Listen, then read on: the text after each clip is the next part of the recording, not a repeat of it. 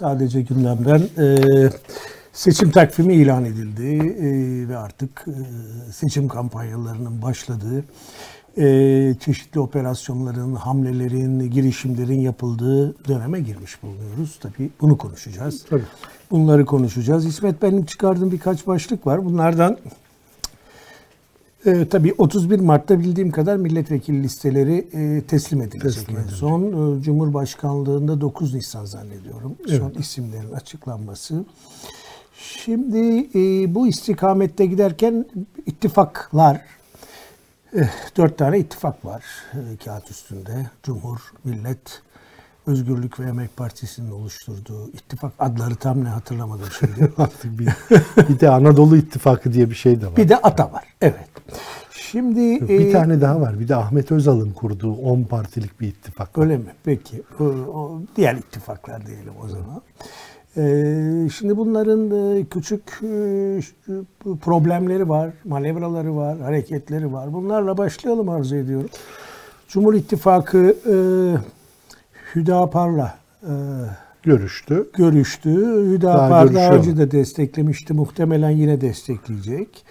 Ee, yeniden Refah Partisi ile Erbakan'la Görüştü görüştü. ama- O da e, çok direneceğini sanmıyorum. Onlar da muhtemelen destekleyecekler. Evet bunların anlamını tartışalım. İki anlam İsmet ben onun altını çizeyim. Bir tanesi fiili güç olarak bir anlam. Bir de simgesel politik olarak bir anlam görür müsün? Şimdi şöyle ve şimdi biliyorsun bir kere iki tane seçim var. Biz hep bir tek bir seçim varmış Evet. gibi davranıyoruz ama bir milletvekili seçimi var. Bir de cumhurbaşkanı seçimi var.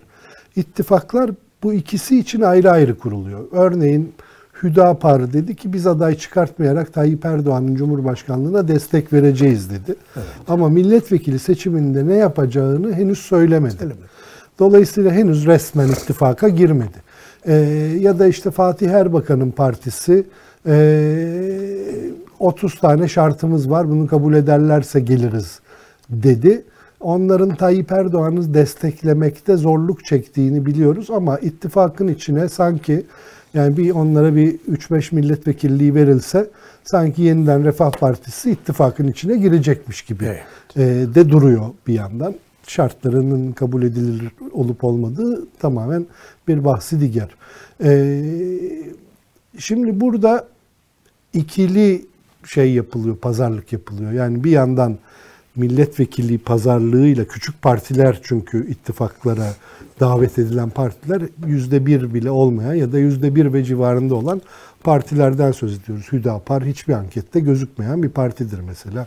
İşte Güneydoğu'da belli bir gücü var ama o güç ne kadardır? Ee, hep bir meçhuldür. Türkiye geneline indirgediğinizde herhalde 0.5 bile değil ama belki yerel olarak bir güç ifade ediyor bazı bölgelerde.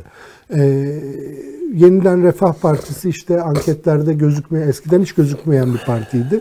Şimdi bu salgın dönemi ile birlikte Fatih Erbakan'ın bir popülaritesi oldu filan. %2 civarında bir şey gözüküyor ama ne kadar gerçektir, ne kadarı o popülariteden gelen ee, bir ünden gelen bir şeydir. Bunu da ölçmek çok kolay değil açıkçası. Ee, çünkü %2 Fatih Erbakan'da %0.7 Saadet'te var diye bir şey yok. Yani öyle bir milli görüşçü grubu yok AK Parti'nin dışına dışında duran. Ee, bu büyüklükte, bu kalabalıklıkta bir grup yok. Ee, o yüzden yani ben hep şüpheyle de karşılıyorum rakamları. Hmm. Ee, ölçmekte imkansız. Ölçemeyeceğiz de zaten seçimden sonra da ölçemeyeceğiz.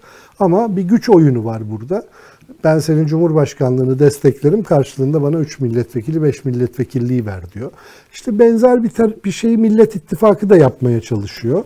Ee, ne yapıyorlar? Milletvekili seçiminde olmasa bile hiç değilse Cumhurbaşkanlığı seçiminde destek versin diye Kemal Kılıçdaroğlu çeşitli partileri ziyaret edecek. Bunlar arasında Haydarbaş da var mesela. Ee, onun partisi de var. Efendim HDP'yi de ziyaret edecek. Bir takım sol partileri ziyaret etti Evet. zaten. Ee, bu arada ne bileyim işte Muharrem İnce kendisini Cumhurbaşkanı adayı olarak ilan ettirdi partisindeki ön seçim sonucunda ama oyu kaçtır e, filan bunlar Anketlere göre konuşuyoruz. Bir buçuk falan. yani bir buçuk olsa bile yani Cumhurbaşkanlığı fakat onun tabii bir bölme gücü var. Kemal Kılıçdaroğlu'nu o yüzden endişelendiriyor Tabii. olabilir. Denilecek ona denecek yani. Şimdi böyle uzun uzun şeyler, dümenler yapılıyor ama e, ya gel Muharrem yanında da 3-4 kişiyi daha getir. CHP listelerinden milletvekili ol e, denecek. O adaylıktan vazgeçecek, milletvekili olacak. E, hatta Kemal Kılıçdaroğlu'nun bir başka havucu daha var. E, ben genel başkanlığı bırakacağım nasıl olsa sen de genel başkanlığa aday olursun partide. Seçilirsen genel başkan olursun bile denebilir. Ya da en azından Muharrem İnce böyle düşünüyor olabilir. Olabilir. Neyse her tarafta böyle hesaplar var. E şimdi Ahmet Özal 10 tane siyasi partiyi de arkasına alarak efendime söyleyeyim Cumhurbaşkanı adayı olarak ortaya çıktı. E, 10 siyasi partinin toplamı yüzde bir etmiyor. Çoğunun ismini bilmiyorum. Ben ittifakın ismini de aklımda tutamadım. Anadolu İttifakı diyesim geliyor ama belki de yanlış söylüyorum. E, ne yapıyor Ahmet Özal? O da aynı pazarlığın peşinde. Milletvekili olmak istiyor. Bu önümüzdeki işte e, milletvekili listelerinin belli olacağı güne kadar bu pazarlıklar devam edecek. E, böyle gelgitler olacak. İttifaklar bozulacak, tekrar kurulacak filan. E, burada ciddiye alınabilir üç tane ittifak var aslında. Bir Cumhur İttifakı var. Merkezinde AK Parti ve MHP'nin yer aldığı. BBP bu ittifakta. Belki Hüdapar da resmen de katılacak ittifaka. Belki Yeniden Refah Partisi de resmen katılacak. Dörtlü olacak. E bir tarafta işte altılı Millet İttifakı var. E onlar kendilerine destekçi, dışarıdan destekçi arıyorlar. İşte Mustafa Sarıgül'ün partisi, Muharrem Sarıgül'ün partisi, e, belki Haydarbaşı'nın partisi filan. Böyle partiler resmen ittifaka katılmayacaklar ama e, onlar da işte bu ittifakın milletvekili listelerinde yer alıp bir ittifaka destek belki de verecekler. Üçüncü ittifakta HDP'nin etrafında topladığı Emek ve Özgürlük İttifakı mı? E, ama şimdi HDP galiba e, bugün resmen de ilan etti e, Sol ve Yeşil Gelecek Partisi çatısı yani HDP çatısı altında değil o parti çatısı altında seçime girecek. Dolayısıyla artık HDP isminden söz etmeyeceğiz. HDP ilan etti mi yoksa Yeşil bugün galiba açıkladı? bugün galiba resmileşti. Bugün Evet, bu bugün sabah de- toplantıları vardı. Ee, ama dün zaten Selahattin Demirtaş çoktan açıkladı şey bile. açıkladı. e, Yeşil Sol Parti'nin e, genel başkanı Evet, açıkladı. açıkladı. Dolayısıyla e, Yeşil Sol Parti ve etrafındaki ittifak diyelim artık ona. Düne kadar adını kimsenin bilmediği bir partiydi Yeşil Sol Parti. Şimdi birdenbire HDP'nin yerine geçen bir parti olarak önümüzde Güzel duracak. bir ismi var. E, evet, Yeşiller ve Sol gelecek mi? Sol ve Yeşil gelecek mi? Ben tam Evet, ismini- Sol ve Yeşil gelecek galiba. E, böyle bütün güzel kavramlar bir arada duruyor ama bakalım ne olacak. Evet. E, dediğim gibi bu pazarlıklar daha çok, bu pilav daha çok su kaldıracak. Burada ha bir tane daha var tabii. Bir de işte e, Ümit Özdağ'ın partisi vesaire böyle bir küçük grup da var. Onlar da Sinan Oğan'ı, eski MHP milletvekili Sinan Oğan'ı e, Cumhurbaşkanı adayı ilan ettiler. E, onların ne kadardır oy potansiyeli yüzde beş altı falan gibi bir şey herhalde. Sinan Oğan çok iddialı yüzde on altı oyun var. İkinci tura ben kalacağım diyor. E, bakalım e, yani Umarım vardır. gerçekten aday olacak mı? Yani Evet. bunların hepsi pazarlığa tabi konular. Ee, bu önümüzdeki 2-3 hafta çok Öyle sıkı, geçecek. hızlı hareket, Evet. hareketli pazarlıklara sahne olacak. Evet. Yani ben de şöyle söyleyeyim e, bakışımı. Yani tabii çok dengeli, evet iki tane seçim var, hiç şüphe yok. Ama belirleyici olan seçim tabii daha çok Cumhurbaşkanı seçimi olduğu için merceklerimizi oraya doğru yöneltiyoruz. Ama daha çok pazarlık da milletvekili pazarlığı üstünden Ee, evet, Onu da ama- bilelim. Yani siyaset esnafı açısından Milletvekili pazarlığı var tabii ona şimdi değineceğim ben de ama e, yani burada e, Cumhurbaşkanlığı seçimini kazanmak e, taraflar için çok önemli. esas en önemli hedef konu. orası. Bizim açımızdan da sokaktaki vatandaş açısından Herkes da için tabii. Yani sistem onu belirleyici kılmış durumda zaten.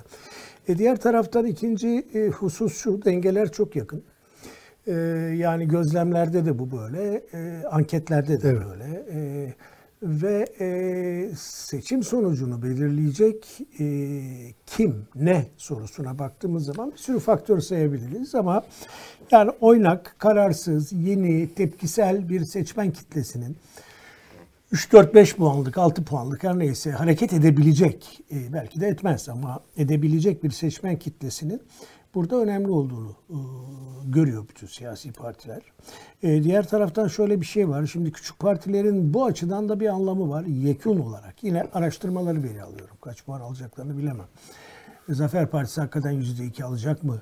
Yeniden Refah Partisi %2'lik bir karşılığa sahip mi bilmiyorum ama anketleri Kimse veri... de bilmiyor zaten. Evet, veri olarak aldığımızda peki böyle bir ağırlıkları olduğunu düşünelim.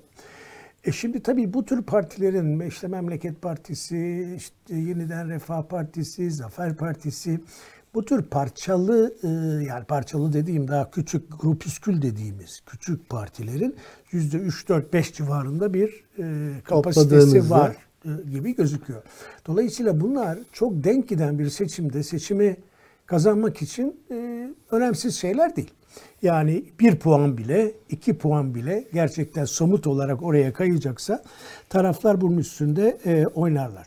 E, senin dediğin gibi iki açıdan gidiyor. Birinci açı milletvekilliği seçimleri. Tabii milletvekilliği seçimlerinde yeni sistem yani e, ittifak içindeki siyasi partileri baraj engelinden koruyan düzenleme e, bir dizi yeni pazarlıklar, e, yeni faydalar yani çok da ilkeli olmayan e, güç arayışlarını üretmeye başladı. Yani biz evet parlamentoda yeniden Refah Partisi'nin belki Hüdapar'ın veya diğer partilerin temsilini görebiliriz. Bu temsilin toplumsal bir karşılığı olabilir ama bu temsile toplumsal bir güç değil, siyasi bir pazarlık güç olacak. Şimdi bunun da altını çizmek lazım. Yani burada bir çoğulculuk değil de böyle bir yine çoklaşma hali amipler gibi göreceğiz. Ee, bir başka şey e, ne olabilir? Şu bence Mustafa. Hüdapar'a bakıyorum. Şimdi Hüdapar evet e, güçlü bir parti değil. Bölgedeki gücüne onu da bilmiyorum. Ama kökünü biliyorum. Yani kökü e, e, çok uzantıklara gitmeyelim. Nurcu bir gelenektir. Kökü e, Hizbullahi bir gelenektir. Kökü Halidi bir gelenektir. Yani diğer Güneydoğu'nun sol, seküler, devrimci, milliyetçi nasıl adlandırırsan adlandır geleneğinin yanında son derece güçlü bir e, siyasi davranış ya da aidiyet havuzudur burası. Ama o havuz çok bölünmüş değil mi? İşte menzil grubu var. O tamamen ayrı bir yerde. Ee, evet, Adıyaman, Kahta, Menzil grubu ayrı bir yerde ama ben şunu söylemek istiyorum. Yani Hüdapar bunların hepsini temsil eder demiyorum. E, demek istediğim şu. Mesela Peygamberin, Hazreti Muhammed'in e, doğum günü, kutlu doğum haftasında hala Hizbullahi gelenek bir milyon insanı Diyarbakır'da toplayabiliyor. Ha, bunlar oy verir vermez onu bilmiyorum. Ama simgesel olarak bu bir e, bir anlamı olan bir güç. E, ve bu güç yani Hüdapar gibi yapılar işte menzil çok siyasetin için aktör olarak girmedi. Bunlar girdiler. PKK gibi yapılarla 79'larda 80'lerde ikisinin de güçlendiği dönemde çok karşı karşıya Çok geldiler. çatıştılar. Çok çatıştılar. Ve çok da Dolayısıyla da bir geçmişi var tabii. Tabii yani kan kısmı ve siyasette silah kullanma kısmını unutalım diyelim ki Hüdapar da HDP de oradan uzaklaştı. Ama e, birbirine bakış açısından, duygu açısından keskinliğin ben ortadan kalktığını zannetmiyorum. Hayır, bir hayır, tarafta Hizbul kontra vardır. Diğer tarafta ben dün Hüdapar'ın oturdum. Üşenmedim bütün programını okudum. Ee, yani özgürlükçü bir görüntüsü var ama endişe verici tanımlar içeriyor. Gerçekten özgürlükler, toplum tanımı vesaire açısından. Dolayısıyla iki farklı toplum ve siyaset tasavvuru var orada. Ee, buradan nereye geleceğim? Hüdapar etkiler anlamına söylemiyorum. Bir saflaşma görüyorum. Yani Cumhur İttifakı etrafında daha milliyetçi, muhafazakar, dindar yapıların belki Tayyip Erdoğan'ın politikası da bu. Bir tahkimat oluşturduğu bir doku karşımıza çıkıyor. Ee, karşı tarafta bunun içine girmesi potansiyeli olan Saadet var. Saadet simgesel olarak buraya girmiyor ama Saadet Partisi'nin de gücü, karşılığı anketlerde bile son derece düşük. Dolayısıyla e, böyle bir saflaşmanın e, kurucu parçası bunlar. Eğer bir, ölçüde, bir parlamentoda ölçüde Gelecek Partisi var galiba. Özellikle Güneydoğulu Kürtler arasında bir görünürlüğü Evet, var galiba. deva var. Yani bu ben şunu söylemek istemiyorum. Yani bu ikisinden başka kimse oy almayacak Ha, yo, yo, değil. Yo, yo, tabii Kürtler arasında HDP var bir kere İsmet. Yani Kürtler öyle blok bir muhafazakar kesim değil. Söylemek istediğim siyasi olarak muhafazakar dile sahip temsil yapıları bir araya geliyorlar. Saadet Partisi dışındaki bütün diğer taraf yani DEVA gelecek daha liberal değerlere yakın bir yerde duruyorlar. İyi Parti zaten merkezi e, temsil ediyor. E, Saadet Partisi e, daha liberal pozisyona destek veren bir muhafazakar evet. parti görünümünde. Şimdi bu saflaşma tabii Türkiye'deki siyasi angajmanlar ve yarış açısından çok anlamsız değil. Yani seçimlerde bunların da ben e, bu tür şeylerin de etkisi olacağını sanıyorum. Bir de şunun da altını çizeyim. Ben ne Erbakan'ın ne Hüda Partisi'nin böyle bir imkandan yararlanmak istemeyeceğini sanmam. Tabii canım. Her, herkes yani herkes birkaç yani, milletvekiliyle kürsüde olacak, mecliste olacak ve meclisteki Hüdapar'ın 3-4 milletvekilinin varlığı sesi bile Türkiye'deki siyasi Çok tartışmalar, tonlar açısından anlam taşıyor. Şimdi bir bir de şu tarafından bakmak mümkün. Ee, Türkiye Cumhurbaşkanlığı sistemine geçerken bu sistemin doğal gereği yüzde 50 artı bir oy kazanması ihtiyacı Cumhurbaşkanı'nın e, iki ihtimal vardı önünde. Bir ihtimal siyasi partilerin görece önemsizleşmesi. Çünkü Cumhurbaşkanlığı adayı, Cumhurbaşkanı e, seçtirecek güçte bir siyasi parti olmayacağı için siyasi partilerin görece önemsizleşmesi, bireylerin Cumhurbaşkanlığı yarışında daha öne çıkması e, partilerin de milletvekilliği yarışı için birbirleriyle dövüşmeye devam etmesiydi. Bu meclisin öneminin kaybetmesiyle de paralel bir şeydi bu. Fakat diğer seçenek de şuydu Cumhurbaşkanlığı seçimine giderken. %50 e, artı biri toparlama ihtiyacı yüzünden iri boyutlu partilerin iki tarafta iri boyutlu partilerin etraflarına çok küçük hatta marjinal denebilecek siyasi hareketleri eklemleme ihtiyacı içine girmesi. Dolayısıyla o marjinal hareketlerin, çok küçük hareketlerin toplumdaki varlığına göre daha büyütülmüş, daha agrandize olmuş bir pazarlık gücüne erişmeleri ihtimaliydi. Biz şimdi ikinci ihtimalin gerçekleştiğini görüyoruz. Cumhurbaşkanlığı seçiminin ikincisini yapacağız 50-55 ee, gün sonra. Ee, ve görüyoruz ki e, ikinci ihtimal gerçekleşti. Toplumdaki çok küçük, marjinal denebilecek, hatta yok kabul edilen siyasi partiler bile kendilerine bir pazarlık gücü elde ettiklerini düşünüyorlar. İşte Ahmet Özal örneğini buradan verdim. Ahmet Özal'ın temsil ediciliğine, onu desteklediğini söyleyen 10 partinin ismini bile sayamadığımız 10 partinin temsil oranı ne ama belki de onlar bir ya da iki milletvekilliği kapacak Ahmet Özal bu işin içinden. Ee, benzer bir şey işte Mustafa Sarıgül tek başına bir siyasi parti. Muharrem İnce de öyle. Tek evet, başına tabii. birer siyasi parti. Bunlar da bir milletvekili pazarlığına girdikleri zaman ki girecekler. 1, 2, 3 neyse bir miktar milletvekilliği kapacaklar. Aynı şey Hüdapar için geçerli. Hüdapar'a 1 mi verilir, 3 mü verilir, 5 mi verilir bilmiyorum. Ama şunu unutmayalım 2018'de mesela e, Saadet Partisi'nin 3 milletvekili e, CHP listesinden seçildi geldi. Tabii. E, şimdi bu hem seçim sistemi, şimdi yapılan seçim yasası değişikliği hem de Cumhurbaşkanlığı seçiminin varlığı bu çeşit şeyleri zorunlu kılıyor. YSK geçen gün açıkladı. Dedi ki seçime katılma hakkı olan 36 tane siyasi parti var dedi. Evet. Tabii ki 36'sı katılmayacak bunların. Ee, şimdi iktidara yarışanlar ne, ne istiyorlar? Ne kadar az parti katılırsa seçime 10 oyda alıyor olsa, 10 bin oyda alıyor olsa, 10 milyon oy alıyor da olsa, 10 milyon oy olan bir parti katılır mutlaka da. Ee, diyor ki ne kadar bunların 36'dan kaça kadar düşer acaba? Eğer 16-17'ye kadar düşebiliyorsa, yani çünkü zaten bir tarafta 6 parti var, bir tarafta 4 parti var, 10 etti. E işte onların yanına HDP ile birlikte hareket edenleri de kattığın zaman 13-14 etti. Hadi bir iki parti daha girsin. 15-16'ya kadar indirilebilirse 36 sayısı yani şey oy pusulası daralırsa, küçülürse bu Cumhurbaşkanlığı seçiminde de milletvekilliği seçiminde de bir avantaj yaratır. Neden yaratır? Oyların dağılmasını engeller. Daha daha konsolide bir tablo, tablo ortaya çıkartır. Tamam bu güzel, bu doğru.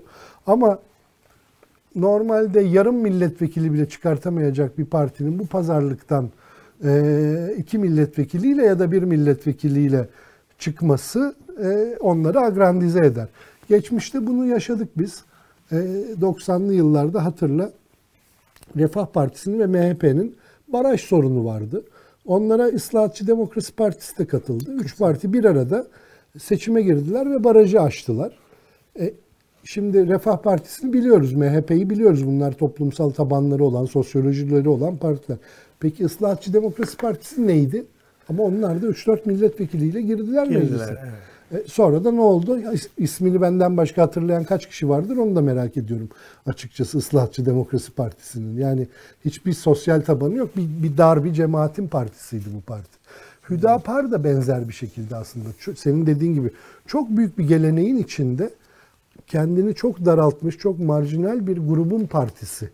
Yani geleneğin kendisi çok Ya orada belki İsmet e, iktidarın vermek istediği tam emin değilim ama Hı. varsayım olarak söylüyorum. Vermek istediği mesajlardan biri de şu. Tamam Kürt meselesinde sertler, güvenlikçiler, kayyumcular vesaire ama ama sevdiğimiz Kürtler de var diyorlar. Evet. Yani Kürtlerle de aramız kötü değil. Biz de bu Kürtlere başka türlü bakıyoruz. Mesele e, o Kürtleri temsil eden yapının kötülüğünde dolayısıyla Hüdapar bu bir dolaylı tabii, dolaylı tabii, tabii. bir mesaj oraya bir değme mutlaka, yolu mutlaka yani. öyle yan tarafları da var ya da ne bileyim işte e, Fatih Erbakan'ı niye ısrarla davet ediyorlar? Milli görüş bizde refahta değil demek için filan. Bunların bir propaganda yani, değeri yoktur demiyorum. Yıllarca edindiğim Erdoğan deneyimi bana e, şunu söyler.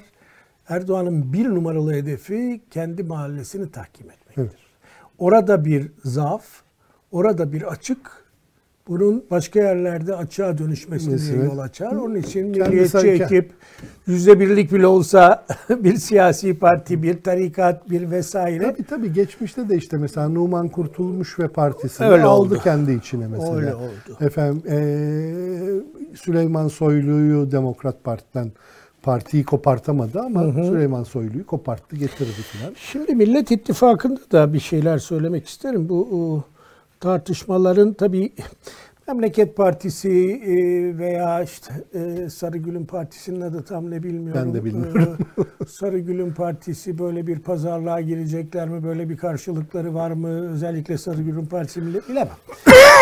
yani çok bana o kadar şey gözükmüyor. Çok gerçekçi gözükmüyor onlar ama özellikle Memleket Partisi eğer bir oy oranını ifade ediyorsa çekilmesi İnce'nin ya da ikinci turda Kılıçdaroğlu'na zaten e, şey destek, açık destek vermesi. İsmet iki türlü çekilme var. Çekilirsin, susarsın. Ne yaparsınız yapın dersin ya da aktif bir şekilde şuraya sonuç verir mi? Şuraya işaret edersin ama verebilir. Neyse.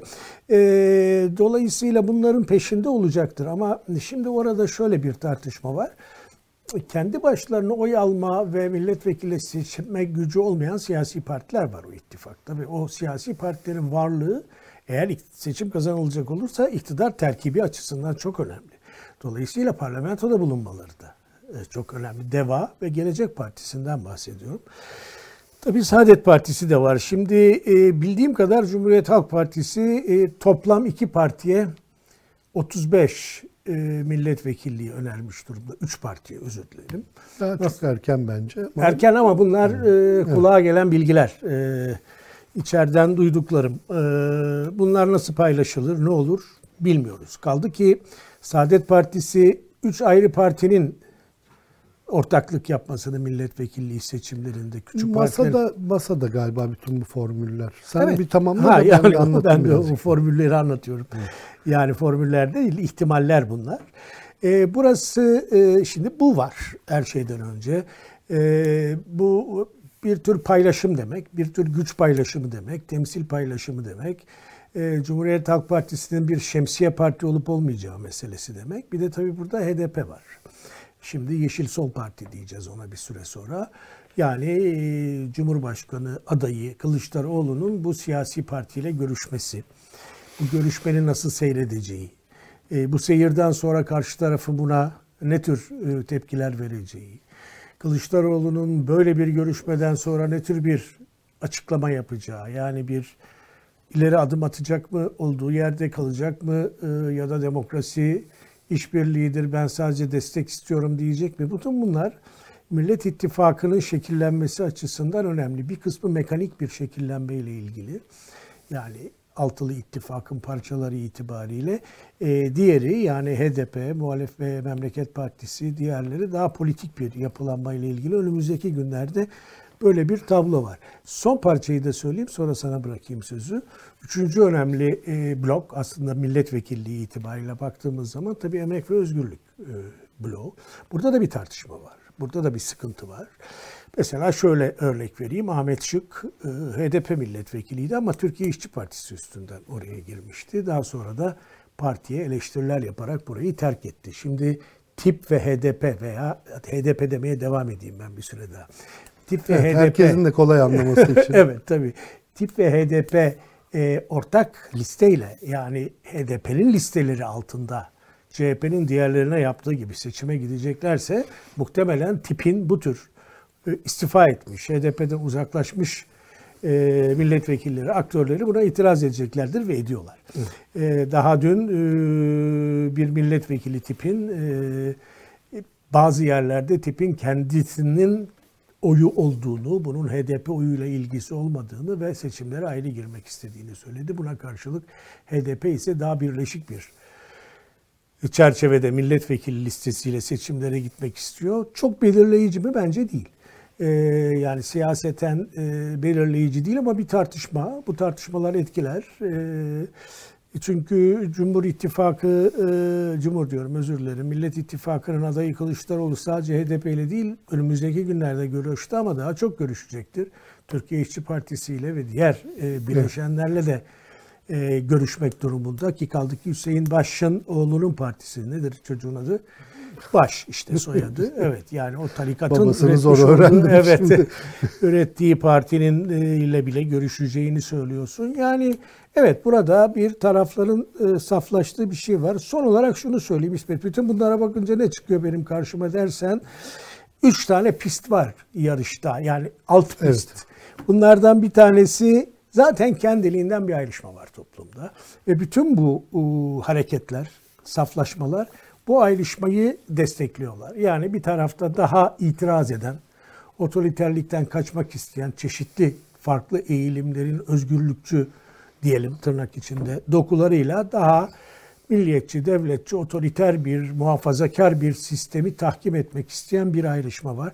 İnsanlar buna göre oy kullanacaklar. Zaten dengeler bunu gösteriyor. İkincisi e, nasıl bir topluma vaadde bulunacaklar?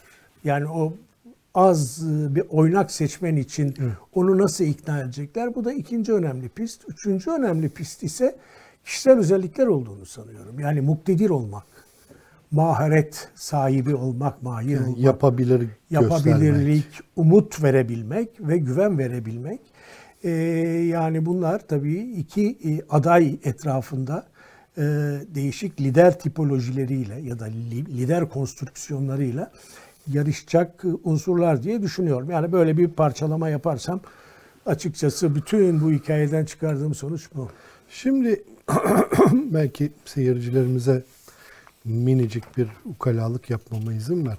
Ee, bizim seçim sistemimiz e, DONT sistemi adı verilen bir Fransız tarafından vakti zamanında icat edilmiş. Basit, hı hı. basit bir matematiksel formüle dayanan bir şey aslında.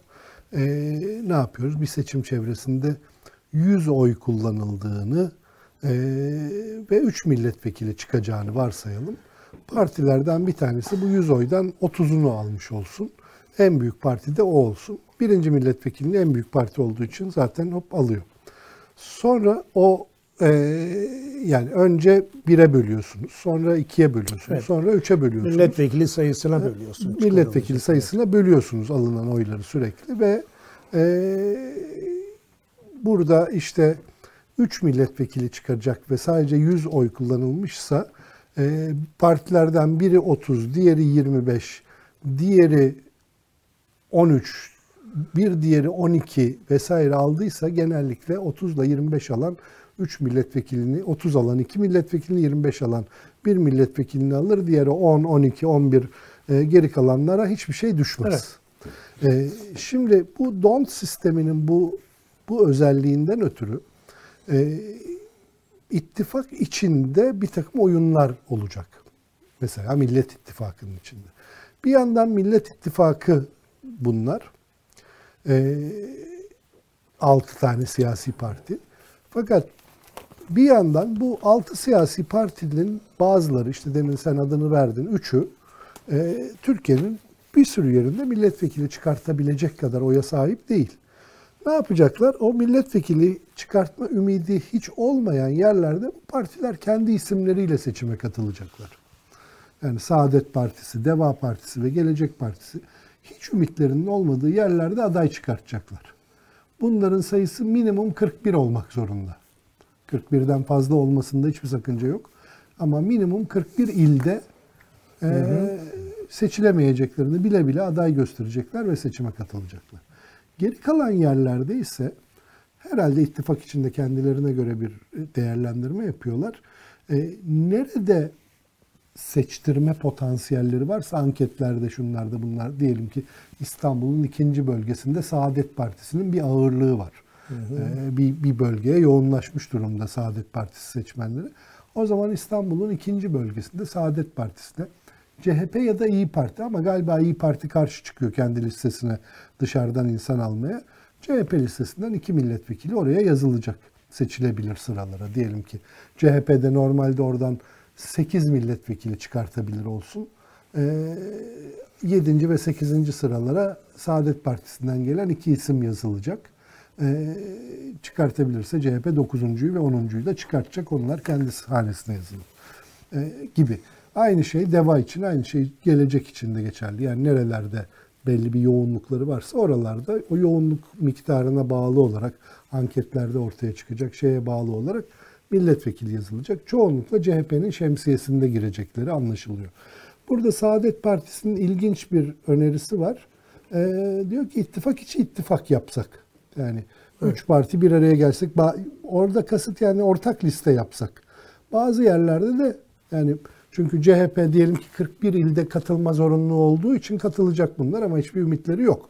Ee, geri kalan 40 ilde e, den bazı hepsinde de CHP listelerinde yer veremeyebilir. Diyelim ki 15'inde 20'sinde verdi. Geri kalan 20'sinde de diyor ki Temel Karamollaoğlu gelin biz üçümüz ortak bir liste yapalım.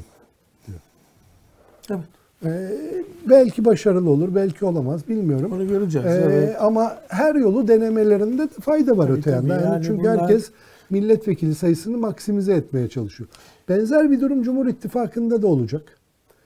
MHP'nin MHP'nin belli bir taban kaybettiğini biliyoruz hepimiz. E, MHP'liler de biliyorlar.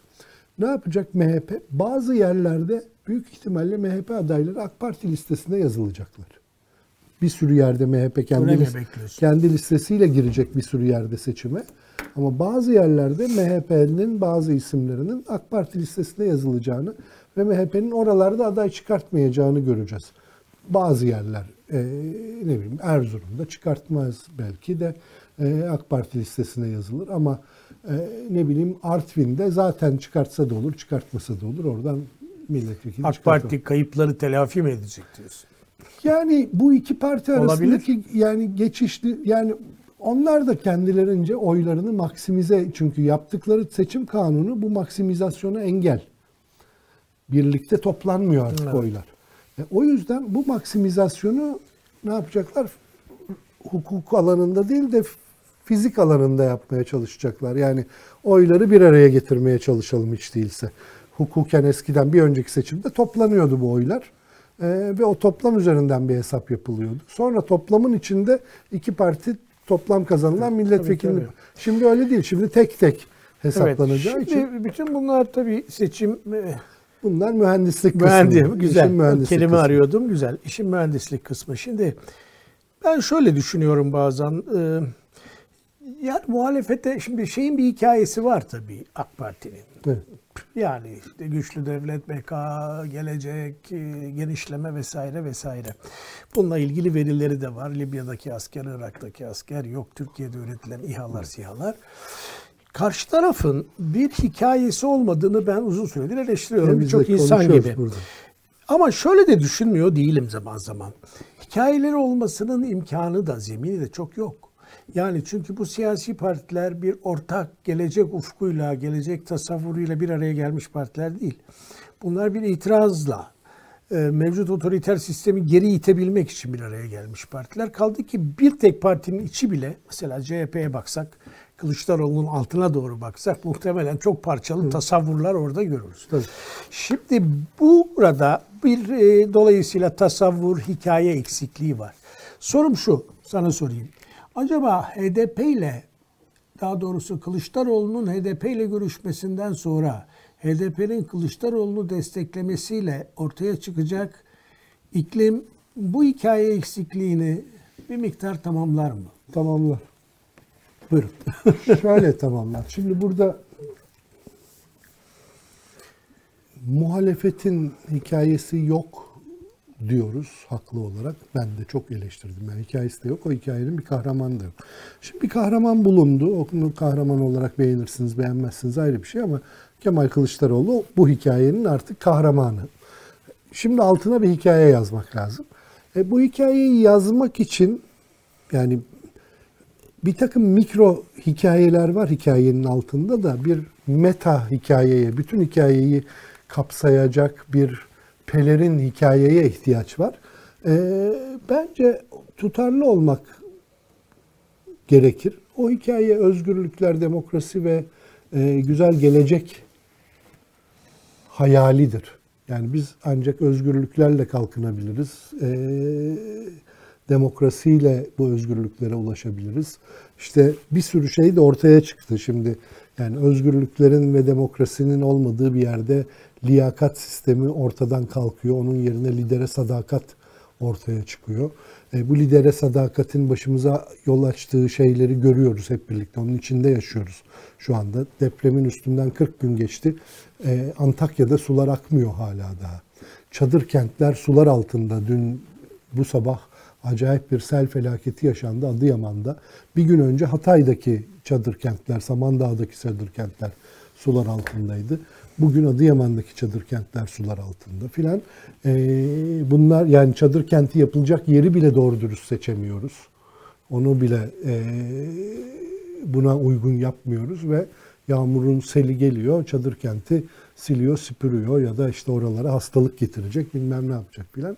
Bunların hepsi bu, bu derin beceriksizliğin arkasında liyakatsizlik yatıyor. Bunlar o hep bu hikayeye eklemlenecek şeyler. Yani siz layık olduğunuz biçim, biçimde yönetilmek için e, uzman kişiler tarafından iyi yönetilmek için özgürlüklere ve demokratik bir düzene ihtiyaç duyuyorsunuz. Bir liderle olmaz bu iş, olmuyor bu iş. E, yani mefhumu muhalifi de olan, pozitif tarafı da olan e, bir hikaye var burada. Şimdi bu hikayeyi HDP'nin varlığı niye destekliyor? Aslında şimdi çok fazla söylemeye bile gerek yok. Bence Kemal ben Kemal Kılıçdaroğlu olsam özellikle de vurgularım bunu ama o yapmayacak böyle herhalde. Şimdi HDP Millet İttifakı'na dahil değil. Neden dahil değil? Çünkü başka bir siyasi anlayışı temsil ediyor. E, kendi ittifakı var. Ama HDP'nin Millet İttifakı'nın Cumhurbaşkanı adayına destek vermesi anlamlı. Neden? Bu bir asgari müşterek çünkü. Demokrasi, özgürlükler ve otoriter rejimin geriletilmesi konusu bir asgari müşterek. O yüzden de dedim yani o hikayeyi kuvvetlendirir. Eğer hikaye buysa HDP'nin varlığı demokrasi, e, özgürlükler ve otoriter rejimin geriletilmesidir. Türkiye'yi Türkiye'yi güzel bir geleceğe götürecek olan yol diyen hikayeyi tamamlar. Ee, hikaye başkaysa HDP'ye ihtiyacı da olmayabilir ya da sadece mekanik bir ihtiyaç. Yani evet. bana oy verin e, ben de size e, bir takım gizli pazarlıklarla işte şunları şunları yapacağım vallahi filan diyebilir. O zaman tamam ama demokrasi hikayesi varsa o pazarlıklara ihtiyaç olmaz zaten. Evet, evet. E, doğru söylüyorsun. Yani esas olarak itiraz etmiyorum ama tamamlayabilirim bazı şeylerini. Lütfen. Şöyle e, yani e, mesela hukuk devletine, e, özgürlüklere ve demokrasiye layıktır bu toplum. Evet. Ve biz bunu getireceğiz demek tam bir hikaye mi? Değil. Şimdi değil. oraya geleceğim. Yani Ama e, e, şunu hatırlatmak lazım. Yani e, yine eleştirel bir yerden bakarak ge- geliyor belki ama 5 yılda yaşadığın gerilemeleri düşün. Ekonomik gerilemelerden, somut gerilemelerden söz ediyorum. Yani haklar, özgürlükler cephesindekilerden değil. Bunların hiçbirini yaşamayabilirdin. Doğru Tabii, dürüst yönetiliyor Ama yani tabii bu tabii subjektif olarak böyle. Ben de buna katılıyorum ama karşımızda farklı toplumsal katmanlar ve onların algıları var. Ee, sonuç olarak seçimlerde böyle bir yere doğru gidiyoruz. Ee, yani e, pozitif bu yarın yazdığım yazıdan da biraz esinleneyim. Pozitif politik güç. Yani işte toplumun farklı kesimler arasında etkileşim kuran, yeni sorunlara, yeni şartlara uyum sağlayabilen siyasi güçler zaten demokrasi dediğimiz, özgürlükler dediğimiz, hukuk dediğimiz araçları kullanarak yol alıyorlar. Şimdi bu bir modalite. E, bu sadece bir ufuk değil. Şunu söyleyebilirsin haklı olarak. Ya kardeşim 5 yıldır öyle bir felaket yaşıyoruz ki senin modalite dediğin şey bir hikaye, bir, bir ufuk oldu. Doğru böyle bir payı var. Ama bununla birlikte bir hikayenin bazı ayaklarının daha olması lazım. Ne o ayaklar? Nasıl ulaşacaksın bu hedefe? Bunu iyi tanımlamak. Bunu becerebilecek misin? Bunu becerebilecek bir güçte misin? Ee, ya da büyüme, gelişme, güçlenme ile demokrasi ve özgürlük arasındaki bağı bana iyi anlatabilecek misin? Ee, yani somut sorunlar var masada duran. Bu somut sorunları mesela dış politika bir sorun değil ama dış politika tavrın yakında kampanyada önemli olacak. Tabii çok önemli olacak. E, Kürt meselesi yok diyorsun ama var. E, işte HDP gibi %10 olan bir kocaman siyasi parti var. En önemli tezahürü bu. Şimdi bu somut soruna dair bir fikrin olmadan sadece demokrasi bunları çözer dediğin zaman şunu bu toplum biliyor. Demokrasi bunları tek başına çözmüyor. Hayır hayır. Tabii. Yani demokrasi genel bir Tabii. havuz, o havuzun içerisinde şeyler Tabii lazım. bu hikayenin bir sürü alt hikayesi olmak Evet, zorunda. şimdi parçalı bir muhalefet yapısı ve birazcık da e, bu Kürt meselesinde çekinceleri yüksek olan siyasi partilerin oradaki varlığı mesela Kürt meselesinde somut bir e, yere varmayı engelliyor. Bir de tabii İyi Parti'nin blokajları var. Ama e, şimdi e, HDP ile kurulabilecek, kurulacak bir ilişki ve orada şeyin mahareti, liderin, adayın nasıl bir vurguyla, Türkleri de korkutmadan, Kürtleri de kaçırmadan, nasıl bir dille, nasıl bir belki somut sorun çözümü değil ama Kürt meselesinin de içinde olduğu bir gelecek anlatısı veya bunun mesajı anlatı olması gerekmez. Son derece önemli diye düşünüyorum. Ee, ben çok katkı sağlayacağı kanaatindeyim Çok, senin de, gibi. ben de. İyi yapılabilirse tabii şu da yapılabilir İsmet. Yani bir gider lider e, işte bana destek verin der çıkar görüştük gayet de iyi, İyi anlaştık iyi geçti. E, hepimiz aynı güzel Türkiye'yi hedefliyoruz der çıkar. Bu yeterli midir? E, emin beni değilim. kes beni kesmez keşke orada yani Evet. bu bu Kürt sorununa nasıl adres ettiğine dair e, bize uzun bir nutuk çekmesine gerek yok ama bazı ipuçları verse. Bence çok önemli. Şu açıdan önemli olduğunu düşünüyorum. Şimdi Kürtler hazır. Kürt seçmeni, Kürtler demeyeyim. Kürt seçmeni, HDP seçmeni Kılıçdaroğlu'nu desteklemeye hazır mevcut dengeler içerisinde. Ee, buradaki ilişkiyi bize, Kürt-Türk seçmenine Kılıçdaroğlu'nun anlatma zamanı. Tam bir momentum. Ben bir şey söyleyebilir Çok miyim? çok özür dilerim. söyle. Tabii. Pardon. Bu işte çok geciktiklerini düşünüyorum. Yani şu nedenle 2015'te hazırladıkları malum bir barış süreci döneminde bir metin vardı. Tedirginliklerle dolu bir metin. O metinden sonra bir şey üretemediler. Ee, Kılıçdaroğlu da bunu kısmen engelledi diye biliyorum. Yani duyumlarım böyle. Ee, halbuki şimdi çok işine yarayabilecek. Yani siyasete böyle puzzle'a parçalar koyabilecek İşte bir durum. Evet. Şimdi benim yani kendimi Kemal Kılıçdaroğlu'nun yerine koyuyorum. Birazcık da hüsnü kuruntu yapıyorum. Ee, ben olsam belki şunu söylemek en doğrusudur. Toplantıdan çıkışta dönüp doğrudan Kürt seçmene se- seslenip kardeşim oyunuzu HDP'ye verin. Çünkü ben Kürt sorununun çözümünde parlamentoyu öne çıkartacağım.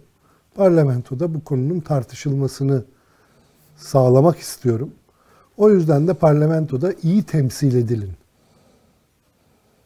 Bu cümle bence yeterli olacaktır.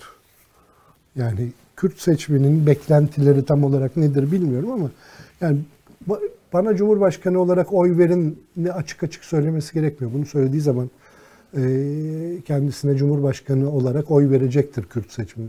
Siz de oyunuzu HDP'ye verin ki bu parti Kürt sorununu temsilen meclise mümkün olan en yüksek temsille girsin ve kendi sorununun peşine düşsün. Ben bu sorunu PKK ile konuşmayacağım. Ben bu sorunu parlamentoda legal siyasi aktörlerle konuşacağım. Bu Türkiye'nin bir sorunudur. Bunu konuşmamız lazım.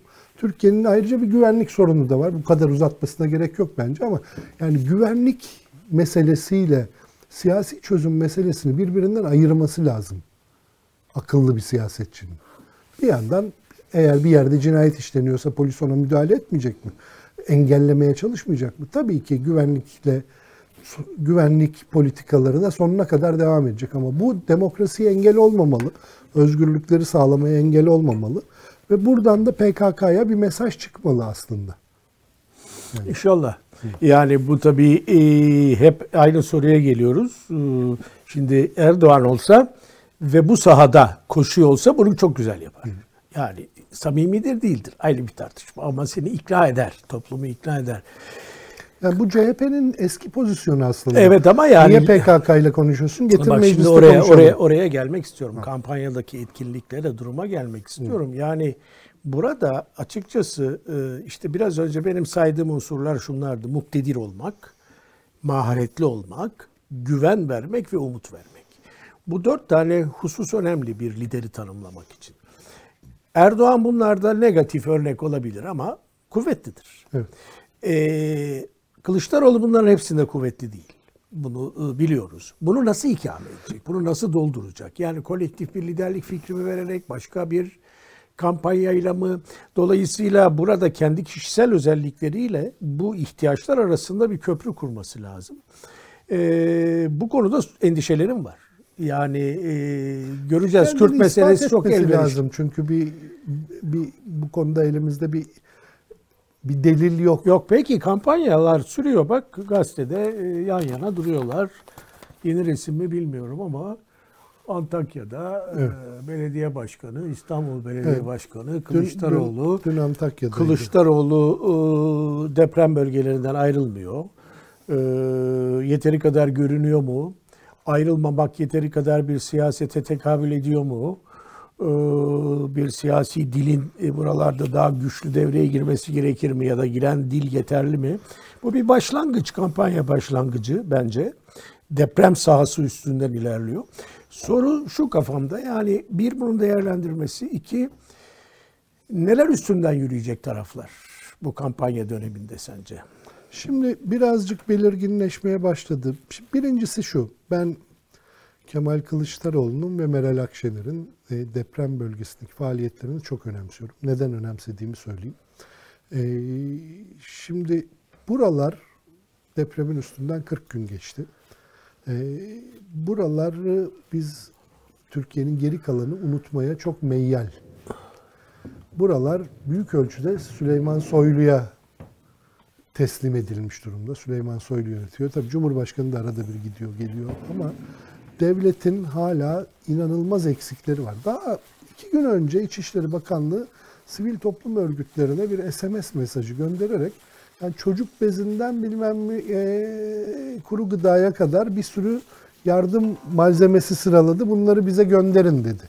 Devletin bir sürü eksiği var ve hala e, yapamıyor devlet aslında.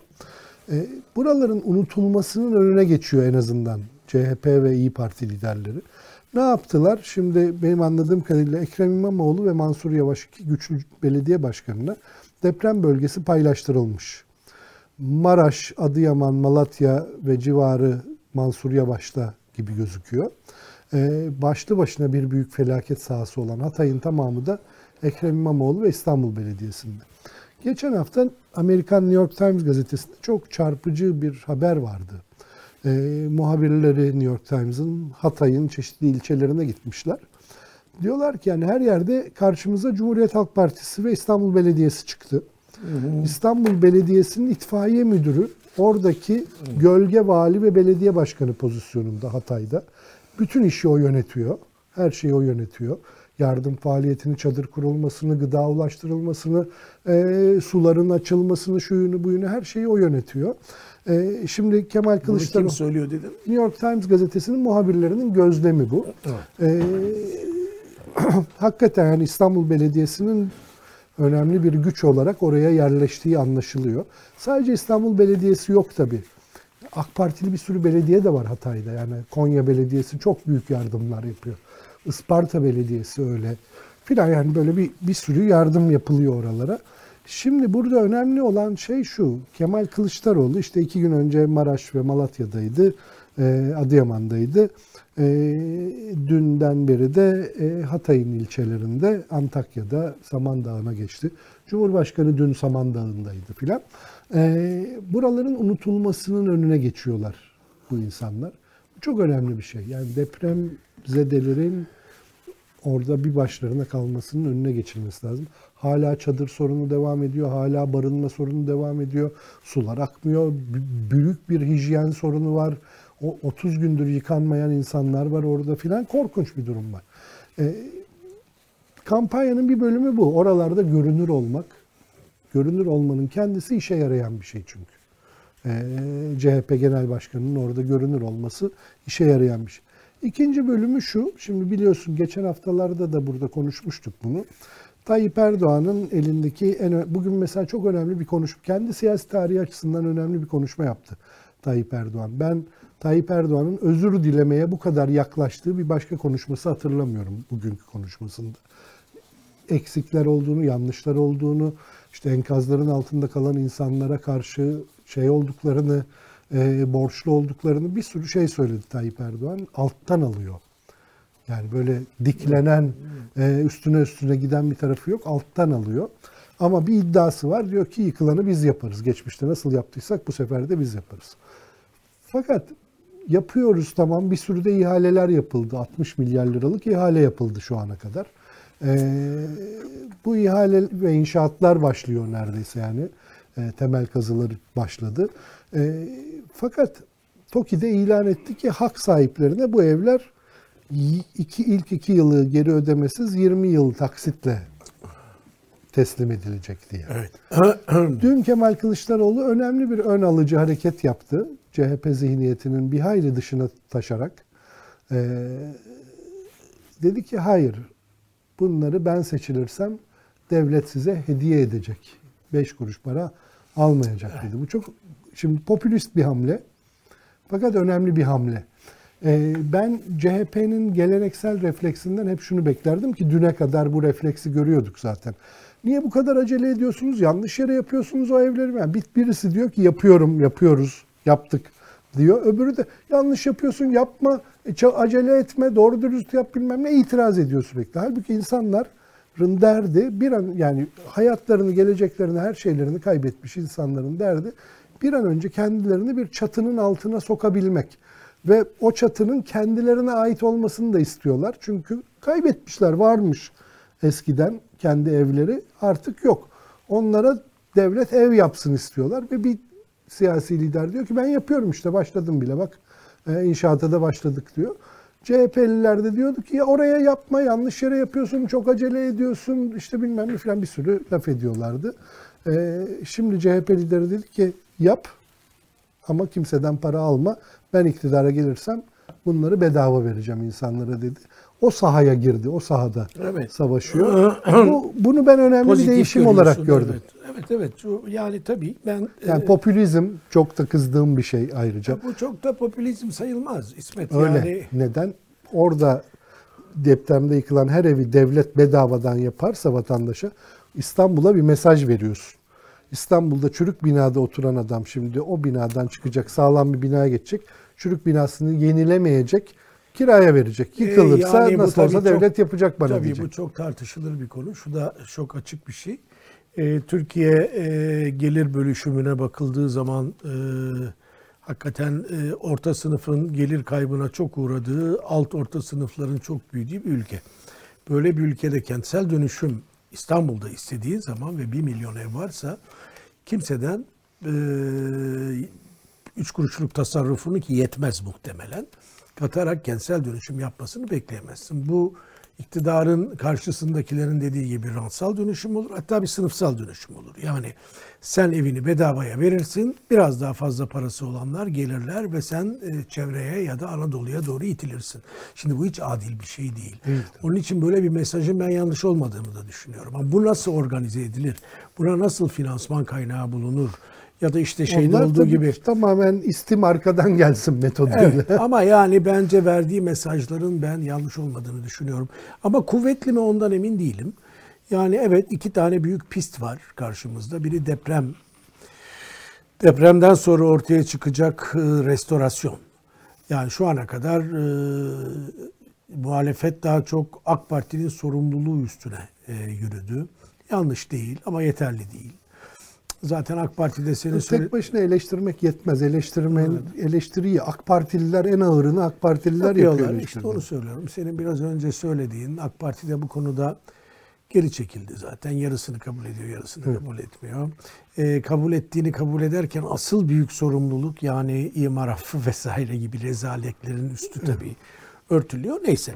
Ama yeniden kurum restorasyon, e, düzeltme, ayağa kaldırma politikalarını e, bu şekilde ifade etmesinin ben faydalı olduğunu düşünüyorum. Mesela Babacan'da bir e, kentsel dönüşüm için bir kamu finansman ya da finansman Tabii, kaynakları planı e, çerçevesinde çalışıyor. Burada ne eksik onu söyleyeyim. Benim eksik gördüğüm bunun iletişim politikaları eksik. Yani bu ne kadar görünür, e, bölgede görünür olabilir ama e, çok daha iyi, iyi anlatabilmek lazım. E, bunun için de basın çok daha etkili kullanması lazım Kılıçdaroğlu'nun. Şimdi Fox TV, Halk TV vesaire gibi şimdi isimleri Sözcü TV neyse muhalif yerde konumlanmış ya da Karar TV gibi daha orta yerde duran, daha muhalif ama soru soran bir yerde duran pek çok kanal var. E, buralarda bunların çok daha sistematik olarak anlatılması lazım. E, insanlara daha çok geçmesi lazım. E, bir de ben e, burada bazı yerlerde tekillikle bazı yerlerde kolektiflik arasında bir fark olması gerektiğini düşünüyorum. Bu öneriler tekillik alanı değil. Değil. Ben size bedava yapacağım yeri bu değil. Yani burada Babacan'ı da yana alabilirsin, Davutoğlu'nu da alabilirsin, projeleri de anlatabilirsin, televizyon programlarını da böyle yapabilirsin diye düşünüyorum. Yani ikinci alanı göreceğiz. Ee, Tayyip Erdoğan saldırganlaşacaktır. Her zaman olduğu gibi muhalefete karşı ve ben düzeltiyorum, ben büyütüyorum, ben kuvvetliyim e, üzerinden e, gidecektir. E, buna karşılık nasıl bir güç gösterisi ya da güç tanımı ya da lider tanımı e, uygulamalarıyla sahada Kılıçdaroğlu'nun yapacak, yapacağı önümüzdeki bir iki ay içinde çok önemli olacak diye düşünüyorum. Evet bugün de Bugünlük de sonuna, sonuna geldik. Evet önümüzdeki hafta görüşmek üzere. İyi öğleden sonralar.